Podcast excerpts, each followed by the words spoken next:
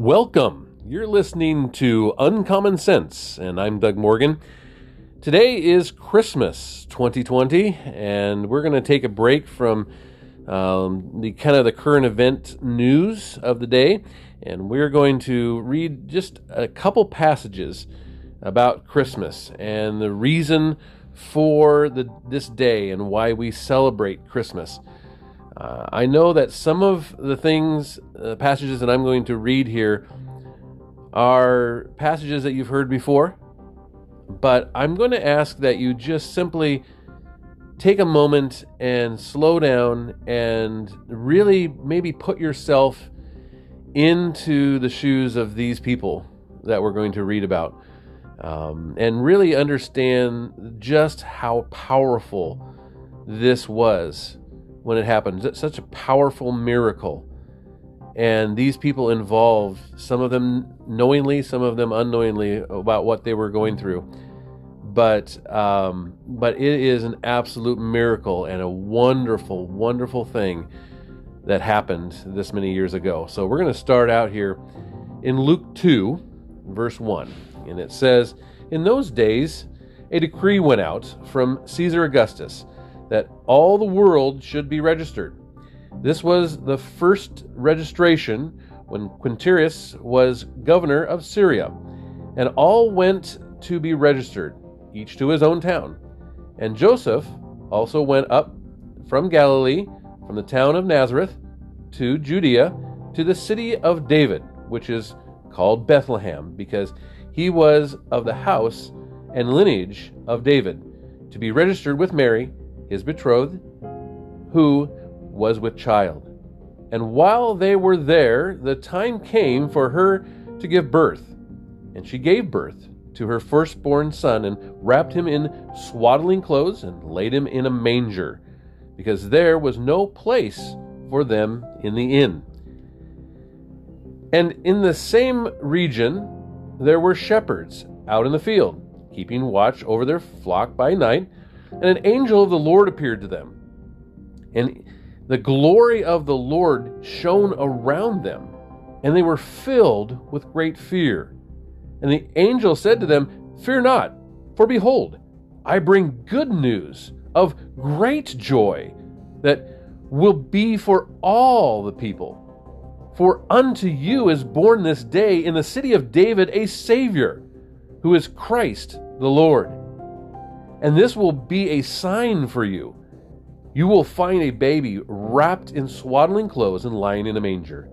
And suddenly there was with the angel a multitude of heavenly hosts praising God and saying, Glory to God in the highest, and on earth peace among those with whom he is pleased.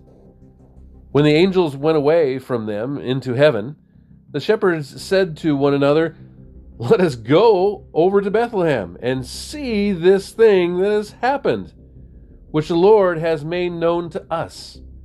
And they went with haste, and they found Mary and Joseph and the baby lying in a manger. And when they saw it, they made known the saying that had been told to them concerning this child. And all who heard it wondered at what the shepherds told them. But Mary treasured up all these things, pondering them in her heart. And the shepherds returned, glorifying and praising God for all they had heard and seen, as it had been told them. And at the end of eight days, when he was circumcised, he was called Jesus, the name given by the angel before he was conceived in the womb. We're going to flip over to Matthew, and Matthew 2, verse 1 says, Now, after Jesus was born in Bethlehem of Judea, in the days of Herod the king, behold, the wise men from the east came to Jerusalem, saying, Where is he who has born has been born king of the Jews? For we saw his star when it rose, and have come to worship him. When Herod the king heard this, he was troubled, and all Jerusalem with him. And assembling all the chief priests and scribes of the people, he inquired of them where the Christ was to be born. And they told him, In Bethlehem of Judea. For so it was written by the prophet. And you, O Bethlehem, in the land of Judea, are by no means least among the rulers of Judea. For from you shall come a ruler who will shepherd my people Israel. Then Herod summoned the wise men secretly and asserted from them what time the star had appeared. And he sent them to Bethlehem, saying, Go and search diligently for the child. And when you have found him, bring me word that I too may come and worship him. After listening to the king, they went on their way, and behold, the star that had that they had seen when it rose went before them until it came and rest over the place where the child was. When they saw the star, they rejoiced exceedingly with great joy. And going into the house, they saw the child with Mary, his mother, and they fell down and worshipped him. And then, opening their treasures, they offered him gifts gold and frankincense and myrrh.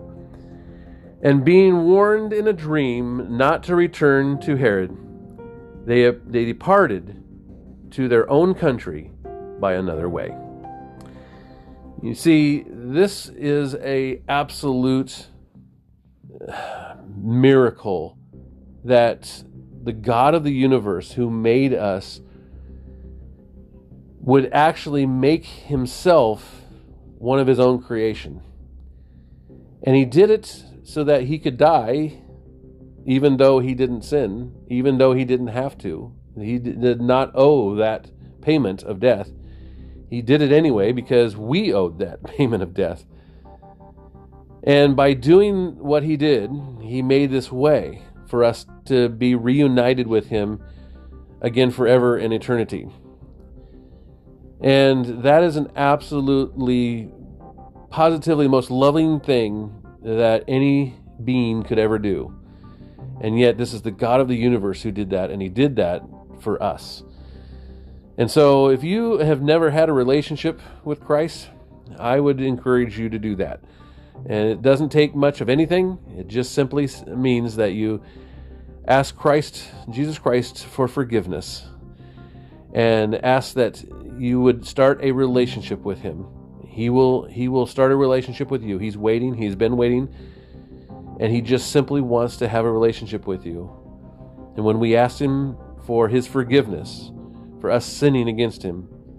And then we say, I want a relationship with you, and I want you to be my Lord and Savior. He will do that, and He will do that every time. It doesn't matter how many times we've turned away from Him, it doesn't matter any of those things. He will always have that relationship with us if we want to.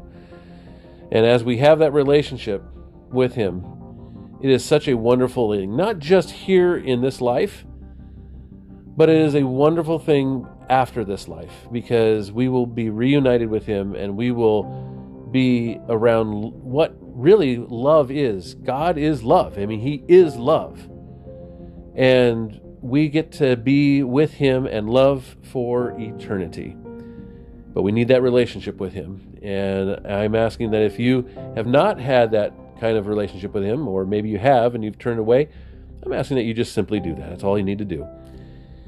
If you've enjoyed this, uh, you know, I, am asking that you'd also send me an email. And even if, if you've prayed that prayer, if you've said something that you want to uh, to God, you want to have that relationship, um, then I'd I'd, uh, I'd ask that you just let me know that you did that. That'd be just a, such an encouragement to us here at Uncommon Sense. And that email is for Uncommon Sense at gmail.com for F O R Uncommon Sense at gmail.com.